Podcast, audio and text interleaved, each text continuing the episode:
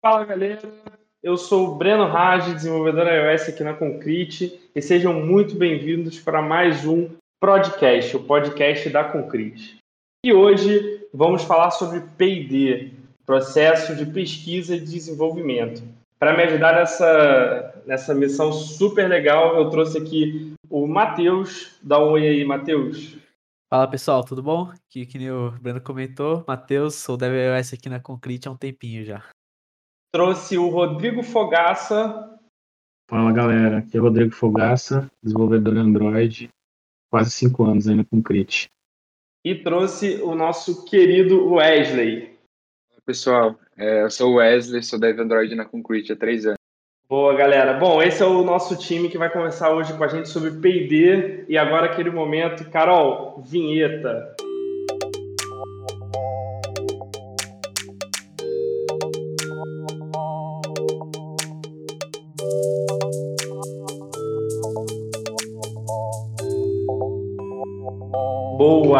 Bom, depois dessa vinheta, estamos de volta para falar sobre P&D, que foi basicamente um tempo que a gente reservou um time com nossos incríveis devs e devas aqui da Concrete para estudar algumas tecnologias.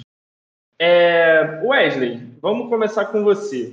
É, cara, como é que surgiu? Conta pra gente um pouco de como surgiu a ideia de fazer um programa de P&D na Concrete, o que, que motivou o processo, é, as coisas que levaram a gente a reservar esse tempo para estudar as tecnologias. Bom, pessoal, é, o processo de P&D ele começou com algumas conversas da gestão, porque a gente queria ter um posicionamento mais claro assim em relação a, a tecnologias que ainda não eram utilizadas na Concrete.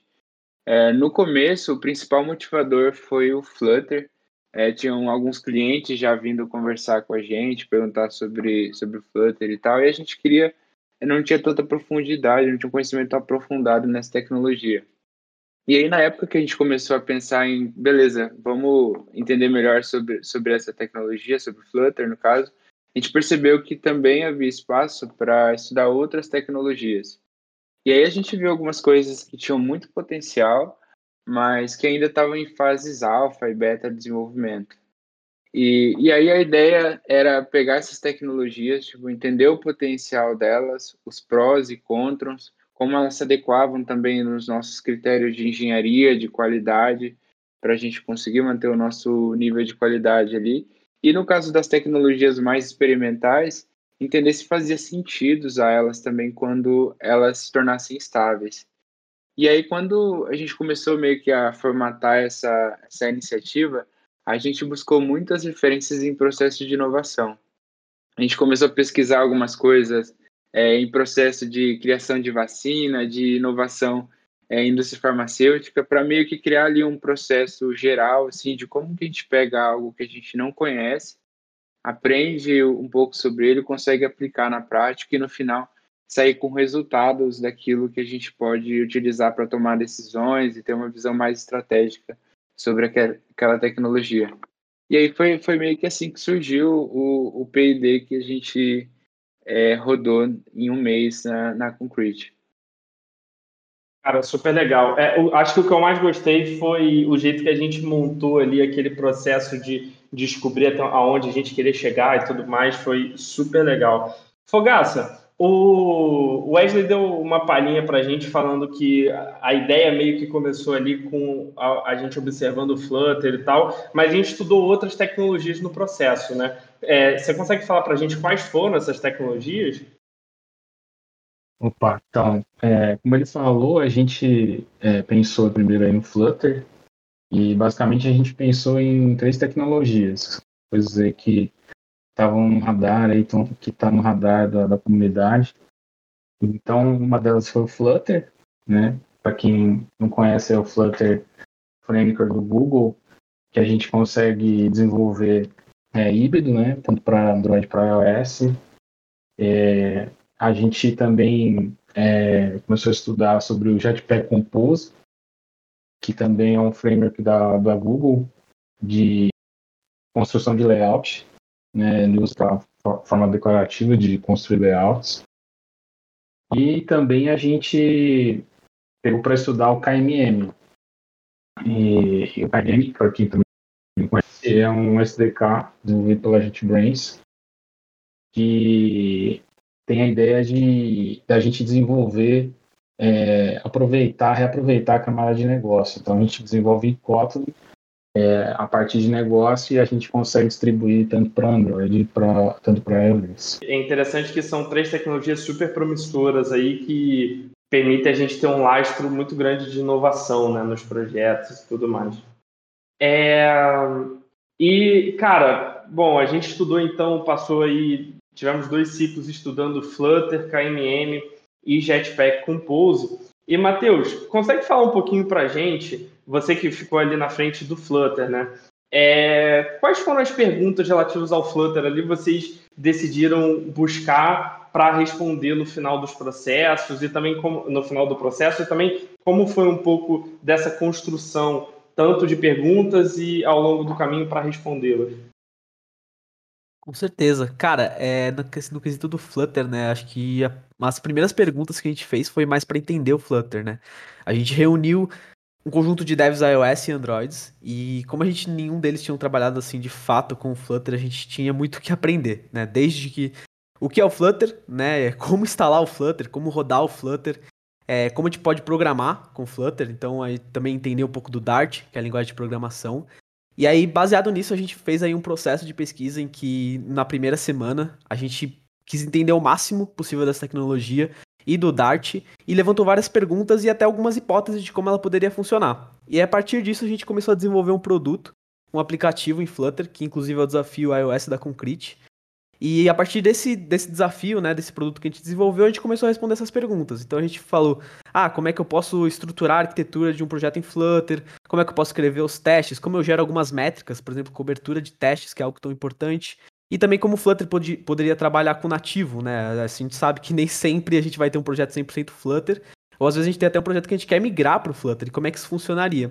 E aí, a partir disso, a gente também gerou até algumas métricas de performance para entender né, como é que a tecnologia está preparada compara comparado com outras, outras tecnologias que a gente já usa no mercado.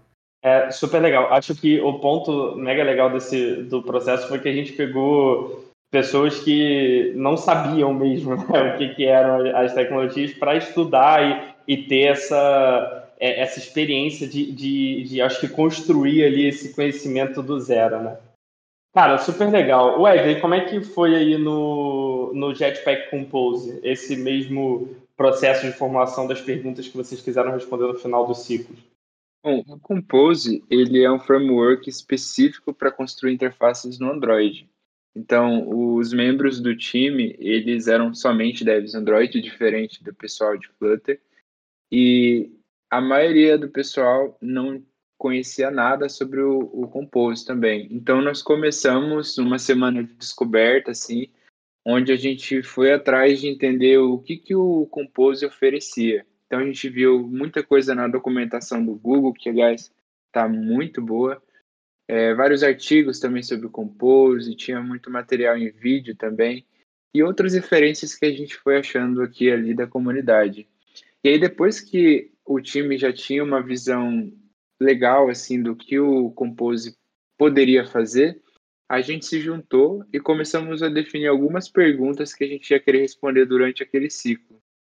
E aí, grande parte das perguntas tinham a ver como, beleza, a gente sabe fazer Android nativo, e como que a gente pega esses problemas que a gente sabe resolver no nativo e resolve eles no Compose? Porque o Compose ele introduz uma mudança de paradigma muito grande. Tem várias coisas lá que são completamente diferentes do, de como a gente faz no, no nativo. E aí a gente levantou perguntas sobre design, sobre arquitetura, testes que foram endereçadas no, no ciclo de P&D. A gente também trouxe algumas questões referentes a novidades que o Compose tinha que eram coisas que não eram possíveis de se fazer no nativo. É, uma, uma coisa que foi muito legal esse Compose trouxe foi o preview interativo. Então, na própria ideia, você pode ali estar tá construindo pedaços da interface que vai ser usada no seu app e você consegue, dentro da sua ideia, interagir com essa interface, mudar estados e, e fazer pequenas interações ali sem ter que compilar o app. Esse é um, uma novidade sensacional assim para todo mundo que desenvolve Android, porque o tempo de compilação é algo que demora né, no, no Android nativo e, e foi bem legal ver essa novidade no, no Compose. E a gente queria entender melhor como que isso funcionava e, e, também quais eram as limitações disso. Outra coisa que a gente queria entender também era, é, no Compose a gente escreve todas as interfaces em Kotlin, que é uma linguagem que já é bem familiar para os devs Android. E aí a gente queria ver também como que era a curva de aprendizado de começar a escrever interfaces usando a API do Compose e, o, e a curva de aprendizado para um dev que não conhece nada de Compose começar a escrever interfaces assim. Outro ponto importante também, que até o Matheusinho falou um pouco do Flutter, a gente queria entender a questão de interoperabilidade com o nativo. Então, ó, a gente tem um projeto que é totalmente nativo e a gente quer começar a usar o Compose nele. Tipo, será que eu consigo ir colocando pedaços do Compose aos poucos nesse projeto e se eu tiver também uma parte em Compose, será que eu consigo utilizar pedaços do nativo? Então essa era uma questão também que a gente buscou endereçar no ciclo de P&D. Super legal. É, sobre essa questão de demorar né, tempo de compilação e também escrever em Kotlin, eu como dev iOS, eu também tive a mesma felicidade com o SwiftUI, porque, enfim, tempo de compilação é sempre um drama para gente que é de mobile. É, e Fogaça, e você aí no KMM? Como é que conta pra gente um pouquinho como é que vocês construíram as perguntas que vocês queriam responder com essa ferramenta de multiplataforma e tudo mais? Boa. É, é a gente também seguiu no, no, no mesmo, na mesma linha de ficar uma semana de Discover tentando o, o inicial mesmo, porque é, a gente estava com uma equipe de, de quatro pessoas. É, e no começo três, na verdade, e um, um era iOS. Então, o começo foi bem assim, o que, que eu instalo? Android Studio, Xcode, é, o que, que eu vou ter que aprender aqui? Porque o, o, o cara, é, iOS, ele teria que entender como é que funcionam as coisas de Android, e como o KMM é desenvolvido em Kotlin, a sinergia que tem no Android Studio e, e, tudo mais, ela é muito mais simples né, do que para quem mexe com iOS. É, então, o primeiro o início foi isso. Como que a gente, como, como começa? O que, que eu tenho que instalar? Qual plugin tem? A gente viu que tem algum plugin que facilitava ah, um desenvolvimento. E depois que a gente sentou, entendeu assim como é que funciona, funcionava o, básico ali da, do KMM, a gente começou a fazer algumas perguntas mais é, que a gente está acostumado a fazer e construir em apps dentro da Concrete, né? É, no KMM você desenvolve Kotlin e, e você distribui isso tanto para iOS como para Android, a gente ficou preocupado com como que a gente vai dividir essa arquitetura. É, que geralmente a gente tem aí, a, é, tanto para iOS quanto para Android, a gente tem já umas arquiteturas definidas, já bem estabelecidas.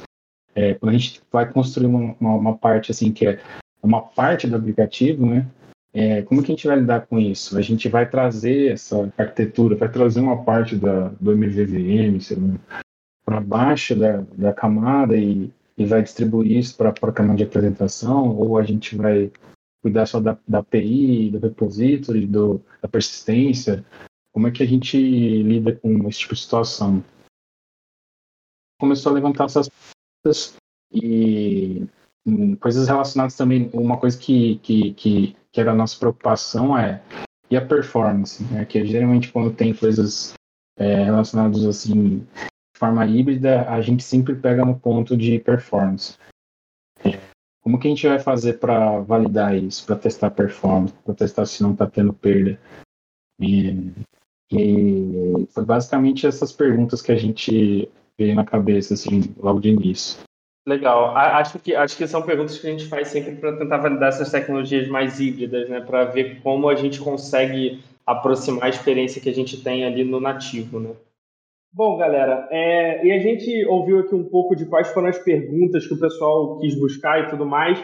É, e a gente, nesse momento, a gente chamou aqui uma convidada super especial, a Renata, que fez parte da, do P&D na frente de Jetpack Compose, comentado um pouco antes pelo Wesley. É, Rê, quer se apresentar aí para o pessoal? Olá, pessoal. Me chamo Renata. Estou é, aqui na Concrete desde novembro do ano passado. Faço parte do desenvolvimento do capítulo de Android Bom, Rê, e agora que a gente está aqui, é, cara, é, esse é seu primeiro emprego né, na Concrete. Como é que foi sair direto do curso da Kaelo, que é essa parceria que a gente tem aqui é, com a Kaelo, e entrar direto nessa frente de pesquisa e desenvolvimento com uma tecnologia super nova, numa plataforma que também era um pouco nova para você? Conta pra gente como é que foi. Foi algo totalmente diferente, né? Porque assim, como a gente estava estudando Android lá e estudou Flutter também, e eu entrei na parte do Jetpack Compose, eu estava acostumada a ver é, desenvolver telas no XML. E quando a gente começou a conhecer o Jetpack Compose foi muito interessante, porque a gente constrói a tela diferente. Não precisa de XML para estar tá integrando tela.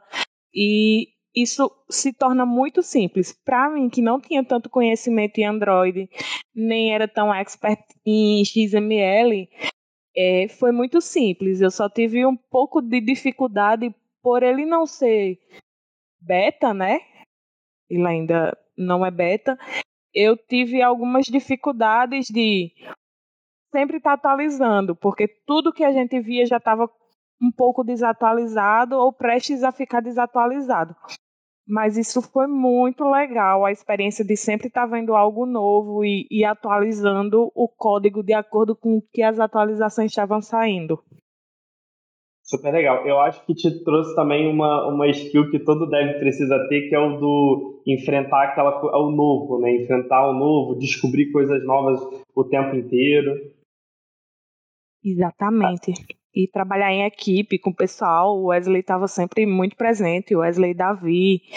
E eu estava junto com outras meninas, né? E, e a gente estava sempre juntas desenvolvendo isso. E foi muito, muito, muito, muito legal. Super legal, Rê. Muito obrigado por essa participação aqui com a gente.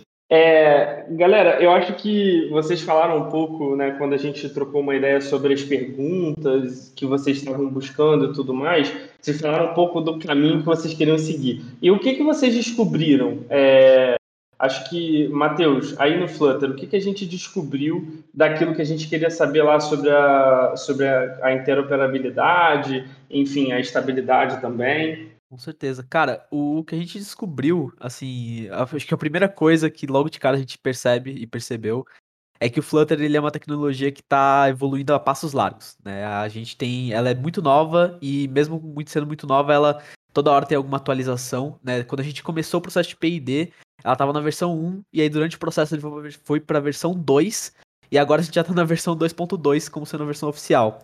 Então a gente está tendo constantes atualizações e isso por si só já faz o Flutter ser algo interessante, porque ele é uma tecnologia que tem ganhado bastante espaço no mercado, exatamente porque ela traz algumas características legais para o desenvolvimento híbrido. E a gente vê que ela tá toda hora recebendo algumas atualizações que fazem ela ficar ainda melhores, né? Que até leva uma das coisas que foi muito legal na hora que a gente estava desenvolvendo, que respondeu uma das nossas perguntas, que é como seria a experiência de desenvolver a UI no Flutter. E a experiência foi muito positiva pela pré-existência lá, né, dos nossos widgets, que são as, os componentes visuais do Flutter. E eles meio que já fazem tudo que você pensa, né? Você quer criar uma lista, já tem um cara que faz uma lista. Você quer criar um card, já tem um cara que faz um card. E isso até pensando, né? Eu quero ter um design mais parecido pro, pro Android ali, já tem o Material. Você quer fazer alguma coisa pro iOS, tem o Cupertino. Então você já tem ali bibliotecas que já te dão esses componentes visuais prontos. Então o desenvolvimento foi algo bem interessante na parte visual, né?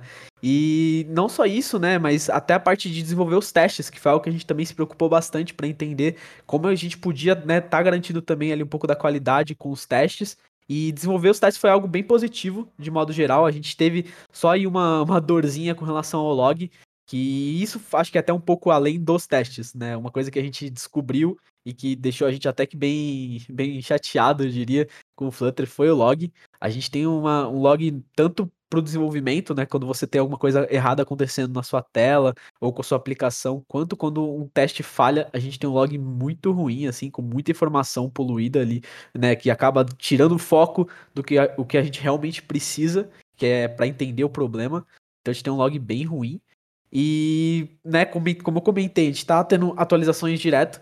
E isso cria um problema que a gente sentiu, a gente sente muito no iOS, já sentiu muito no iOS, que são o fato das bibliotecas que a gente costuma usar ficarem desatualizadas. E acho que no, isso no Flutter até foi uma coisa que a gente sentiu enquanto a gente pesquisava e que até respondeu uma das nossas perguntas de como, como a comunidade está lidando com, com essa evolução com, com o Flutter. De que a comunidade ela exerce, né? Ela cria muito conteúdo, ela faz muito plugin, ela tá sempre fazendo alguma coisa nova, mas como o Flutter tá sempre evoluindo, ela às vezes não acompanha, né? Então a gente vê muito plugin que acaba ficando largado, sem atualização, e a gente acaba né, tendo que recorrer a fazer a nossa própria implementação ou até que né, fazer algum tipo de, de correção no próprio plugin que a gente está querendo utilizar. Então isso foi uma coisa que, também que a gente reparou. E aí falando em plugin, que eu acho que é uma coisa que é muito importante citar, o Flutter ele né, durante o desenvolvimento a gente queria entender, cara, por que, que as pessoas falam tanto dele, né? A gente tem aí não só o fato dele trazer, né, prometer pra gente um uso de memória interessante no desenvolvimento híbrido, mas também pelo desenvolvimento ser algo que a gente né, vê que dizem ser mais rápido, que é, né, a gente não tem muita dificuldade para criar as telas e né, criar ali algum, algumas provas de conceito. Isso de fato acontece, a gente tem lib que faz quase tudo no Flutter, então a gente consegue criar uma aplicação do zero até ter algo bem estruturado muito rápido usando essas libs. Só que aí eventualmente a gente vai cair naqueles problemas quando a gente quer escalar, né? Que é uma coisa que a gente sente no iOS que a gente, cara, a gente quer escalar, mas a gente precisa de uma lib que está desatualizada, então a gente vai ter que fazer a nossa própria parte. E não só isso, acho que uma pergunta que foi essencial que a gente respondeu com, com o PID foi entender melhor como o Flutter interagia com, com o nativo. A gente sabe que, como eu comentei, nem todos os projetos vão ser 100% Flutter, alguns deles estão nativo e querem pro Flutter, ou até mesmo o contrário, né? A gente começou com Flutter e quer ir pro nativo. E a gente acabou descobrindo que essa migração, ela costuma ser muito dolorosa, porque ela exige um nível de conhecimento bem alto, não só sobre o Flutter, mas sobre as tecnologias nativas, iOS e Android. E aí caiu por água abaixo uma das, né, uma das suposições que a gente tinha de que que a gente até vê muitas vezes nessas tecnologias híbridas, é de que você não vai precisar de um desenvolvedor para cada plataforma, você vai precisar de um desenvolvedor para tecnologia híbrida. E com o Flutter a gente acabou reparando que quando você quer de fato fazer essa, essa migração, de, ou seja, de um do nativo para o Flutter ou do Flutter para o nativo, você vai precisar de desenvolvedores de, da tecnologia específica, Android e iOS, e alguém que manje bastante de Flutter, porque é um processo que envolve um conhecimento bem específico sobre como essas plataformas se integram. Né? Então, no final, a gente acabou descobrindo que o Flutter, como tecnologia, tem se superado cada vez mais, tem sido. Foi uma experiência muito positiva, a gente descobriu muita coisa legal com ele, mas que ele sofre, e acho que como qualquer tecnologia nova sofre, com algumas características que a gente vê, né? Putz, às vezes o log não é tão bom, às vezes a gente tem aí algumas coisas ficando largadas e não sendo atualizadas. Mas uma coisa que eu sinto e que eu acho que é bem legal que né, de ressaltar é que a documentação do Flutter em si ela é bem completinha, ela é bem atualizada, ela está sempre recebendo atualizações conforme vão saindo novas versões, e isso é bem amigável para quem quer começar com Flutter, quer começar ali a explorar né, como desenvolver com Flutter, que foi o que a gente sentiu, né? O primeiro baque assim, ele ele veio, obviamente, né? A gente não está acostumado com a tecnologia, a gente vai para ela, a gente sente um baque, mas ele foi foi um baque meio diminuído por conta da documentação.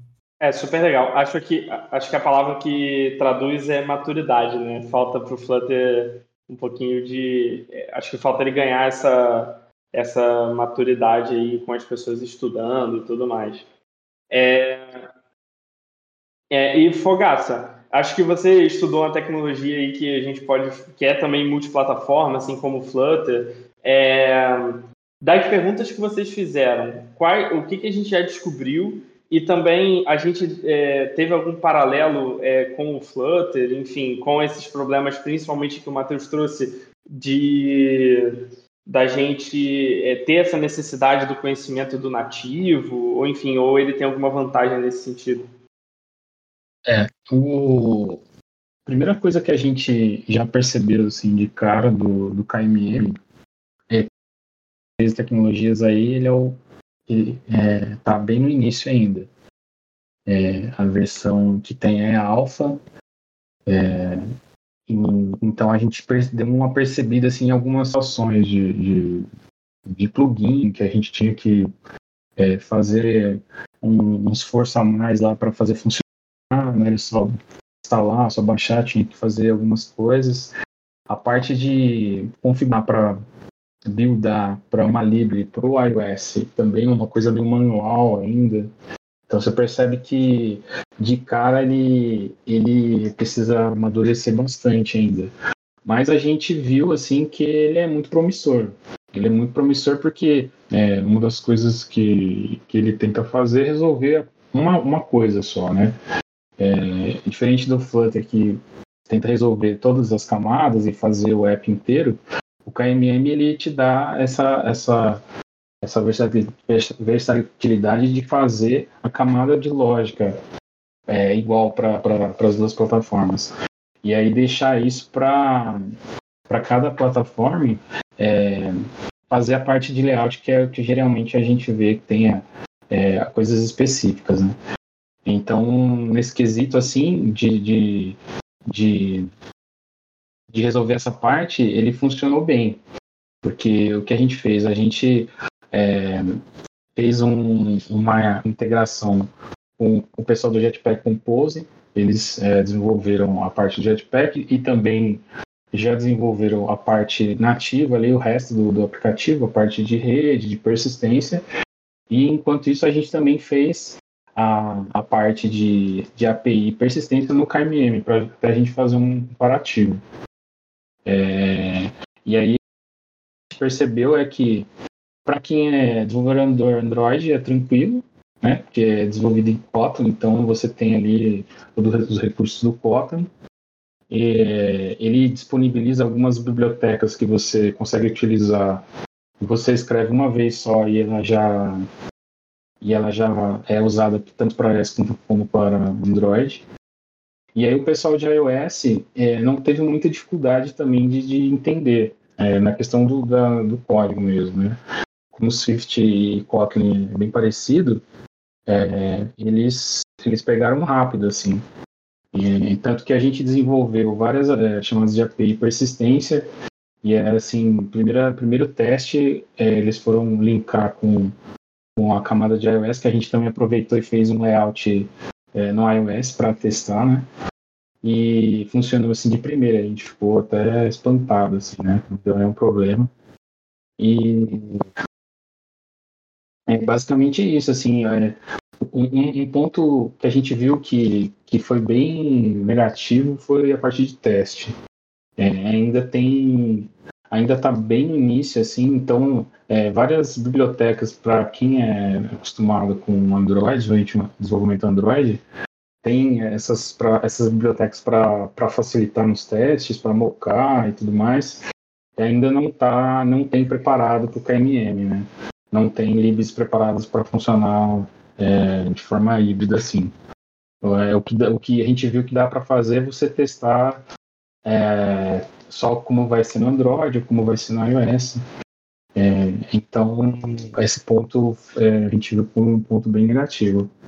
E da parte de, de desenvolvimento, é, basicamente foi isso, assim, foi bem tranquilo de desenvolver, é, tanto o pessoal de Android quanto de iOS, e de disponibilizar isso para a camada que for utilizar. Assim. Acho que a tentativa é, é aquele sonho de consumo do mercado de escrever uma, uma, uma camada de regra de negócio só, com as vantagens de você ter o um layout customizado para cada plataforma. Acho que ele ajuda a gente com isso. É, e Wesley, você aí no Jetpack Compose, é, a, a, gente falou aqui de Flutter e KMM, que são, acho que, é, abrangências mais, tem uma abrangência mais de multiplataforma, são, são tecnologias, acho que, que tentam resolver outros tipos de problemas. Jetpack Compose é uma tecnologia que tenta resolver mais um problema pro Android, né?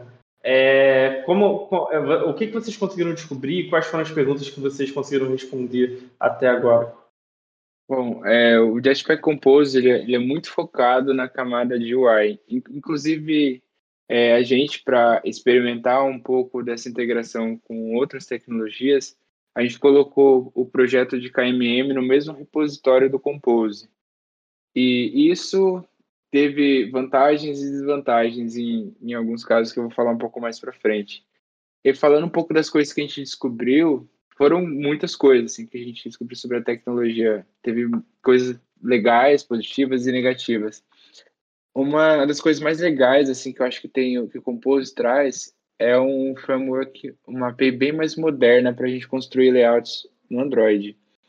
O framework de concessão de layouts no Android atual, do nativo, ele se apoia muito em XMLs. Então a gente tem lá um XML que a gente descreve o layout e aí depois a gente linka com as nossas com o nosso código ali para poder fazer a tela funcionar e reagir à interação do usuário. Só que o grande problema é que o XML é um formato de arquivo muito antigo. Então, a, a, parte de código do Android evoluiu muito, está tá ficando cada vez mais fácil, cada vez melhor para se escrever códigos em Android. Só que a parte de layout era uma coisa que estava meio que parada no tempo, há, há, muito tempo. E o Compose trouxe uma API em Kotlin, que também pode ser atualizada com o passar do tempo. E é muito mais fácil escrever, a gente precisa escrever bem menos código para criar os layouts e criar as interações ali. Ele tem uma arquitetura também que é, elimina um pouco a questão de você ter que pegar o seu código do XML, aí linkar com uma referência ali na sua classe e depois alterar o estado das views. No caso do Compose, você pega o código, o objeto lá, e ele descreve a sua UI. Você vai construindo a UI de forma reativa, baseado num objeto que tem seu estado alterado, e aí pedaços da interface são atualizadas ali conforme é necessário. Isso foi uma, uma coisa muito positiva, porque a gente consegue fazer é, interfaces muito bacanas assim em bem menos tempo usando essa API nova aí em Kotlin. A parte de interoperabilidade também que a gente queria validar funcionou muito bem. É muito fácil você utilizar um código Compose no nativo e usar até o nativo dentro do Compose também. Isso funciona muito bem. A parte de temas e layouts, que é um pouco confusa no Android padrão, no Android nativo, que ele, tipo, você tem que ficar descrevendo lá através de, de atributos configurados dentro de um tema, e tem todo um sistema de herança também. No Compose, isso é mais fácil de, de resolver.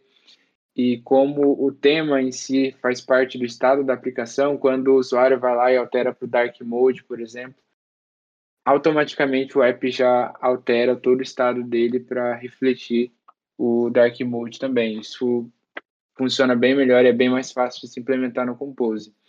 E falando um pouco do lado negativo, assim, a gente percebeu um aumento pequeno assim no tempo de compilação.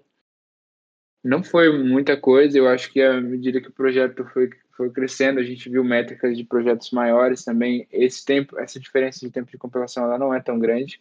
Mas uma coisa que incomodou muito é que toda vez que a gente roda o aplicativo, a tela fica branca por tipo dois segundos assim antes da interface ser desenhada, que é quando o Compose está meio que instanciando as coisas que ele precisa para funcionar.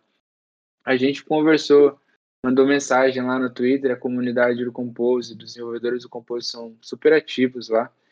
E aí eles disseram que esse é um problema que já está mapeado, que eles estão eles estão endereçando e deve estar tá resolvido aí até a versão estável. Uma coisa que incomodou também muito, assim, que eu acho que impactou até a galera de KMM, porque estava no mesmo repositório, né? Era a instabilidade do Android Studio, que travava a todo momento. O preview, que era uma das coisas mais legais assim, do Compose, ele era muito lento, demorava mais do que se a gente compilasse o aplicativo. E tinha momentos que a ideia reiniciava do nada, ou então ficava dava erros em todo o projeto, mas aí você fechava o projeto, abria de novo, não era nada. Tem alguns problemas muito estranhos assim. E isso já está mapeado também, a gente viu lá que tem é, 360 bugs mais ou menos abertos do, do Compose. E são coisas que eles estão endereçando. Agora na o Compose estava tá, tá em beta quando a gente começou a, a brincar com ele e tinha muita coisa que eles já, já estavam resolvendo ali de uma versão para outra. E, e, nessa fase de desenvolvimento, eles não fazem tantas alterações de API mais. Então, se você pegar lá o seu, seu código compose da, do beta 1, ele não vai mudar muito conforme você for atualizando para as versões do beta. E só que os bugs que tá, estavam presentes lá no beta 1 estão sendo resolvidos e a gente até percebeu algumas coisas que é, foram resolvidos durante o desenvolvimento, assim, que tinha um bug lá que a gente achava que era nosso, aí atualizou para um outro beta e na verdade era um, era um problema no componente. Então teve bastante coisa legal, assim, que a gente viu, e algumas coisas negativas, acho que principalmente por causa do Android Studio. É, acho, acho que é, é muito a instabilidade do novo, né? É normal, assim, a gente é. tenta construir para depois pensar um pouco na escalabilidade, no uso disso do dia a dia. Cara, super legal. É...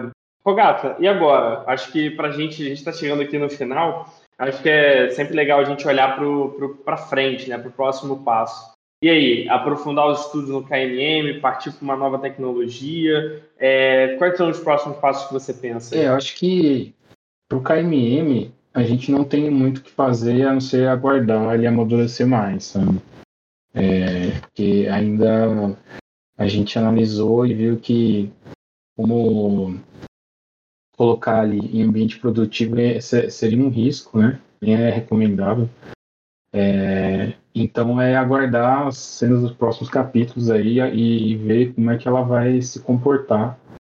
Mas é, a gente, eu pelo menos fiquei bastante é, na expectativa, porque eu acho que é uma coisa muito legal de se ser utilizado, que vai ajudar muito, porque a gente sabe que grande parte dos aplicativos da camada de negócio ela é praticamente entre iOS e Android e fazer isso uma única vez ia ser um, um, uma coisa muito legal de se ver. É, apesar de estar, tá, ela estar tá em alfa, bem no início, assim, tem alguns casos de uso lá, para quem tem interesse de olhar, então no site do, do KMM eles colocaram, inclusive tem até é, a Netflix está usando, é, é bem legal, o pessoal que quiser dar uma olhada depois, eles têm um post lá explicando o que, que eles é, fizeram para testar né, o KMM. É, eles estão utilizando uma feature de feature toggle, então é legal ver a abordagem que eles pegaram para fazer esse teste. E tem outras empresas, tem Philips, Leroy Merlin, que estão utilizando cada um aí de um jeito e testando em em situações assim menores de, de pouco impacto no, no, aplicativo como um todo. Né? a gente sabe que como é uma coisa ainda muito inicial, é, se for testar, testar em coisas que não, não geram tanto impacto. Eu acredito que é mais isso mesmo, ver ela crescer, ver o pessoal é, utilizando, dando feedbacks, e, e, mas é bastante promissor. Super legal. Acho que é regar e esperar tomar forma, né? para a gente conseguir usar e, enfim, usufruir das vantagens aí. E, Matheus, e, e para você, cara? Flutter, continua, para? O que, que, o que, que você pensa aí daqui para frente?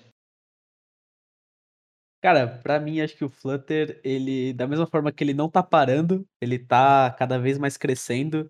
Eu acho que os próximos passos é, é com certeza continuar acompanhando a tecnologia ela já tá num, num, estado muito legal. Assim, eu diria que ela tem grandes desafios pela frente, como qualquer tecnologia nova, mas que ela, mesmo nova, já, já faz muita coisa legal. Então, eu acho que não, não dá para ignorar a existência dela. Eu acho que se o Google continuar dando o carinho que ele anda dando pra ela, ela vai eventualmente se tornar uma tecnologia assim viável em qualquer situação. Né, eu acho que hoje em dia ela ainda precisa, né? Não, não, não cabe em todos os cenários, mas que com certeza, se continuar assim, ela vai chegar em algum momento que a gente não, não vai ter como né, jogar ela de lado. E acho que assim, pensando um pouco do, do que a gente já fez e o que a gente já aprendeu, eu acho que o Flutter, assim, com, tudo que a gente aprendeu, a gente consegue ainda trazer muito mais para nossa comunidade, seja interna aqui na Concrete, né, com alguns treinamentos e até mesmo demonstrações do Flutter, como até para fora, né? A gente mesmo já fez uma série de posts no nosso blog da Concrete. Inclusive, quem ainda não foi lá dar uma olhada, vai lá dar uns claps pra gente. E tem que fazer o jabá, né, galera? E, cara, eu acho que o que não falta é conhecimento em volta dessa tecnologia. E a, a, a própria comunidade gera muita coisa. Eu acho que é um, é um lugar que a gente consegue também gerar bastante conteúdo. E não só isso, também, né, ficar de olho, né, que nem eu comentei, quando a gente começou o P&D, a gente estava na versão 1 ainda como a principal, durante foi para 2, já tá na 2.2, então o que não falta é atualização para a gente ficar de olho, né? Isso aí, acho que acho que é, acho que é uma tecnologia também para a gente olhar, para a gente entender onde a gente consegue usar. E, e você, Wesley, podemos jogar o XML fora ou ainda é cedo? O XML eu acho que vai ficar aí no desenvolvimento Android por um tempo ainda. É uma coisa que é bem clara assim é que o, o Jetpack Compose é o futuro desenvolvimento de UI para Android. É, e aí ele trouxe também recursos que permitem que a gente adote ele de forma bem gradual.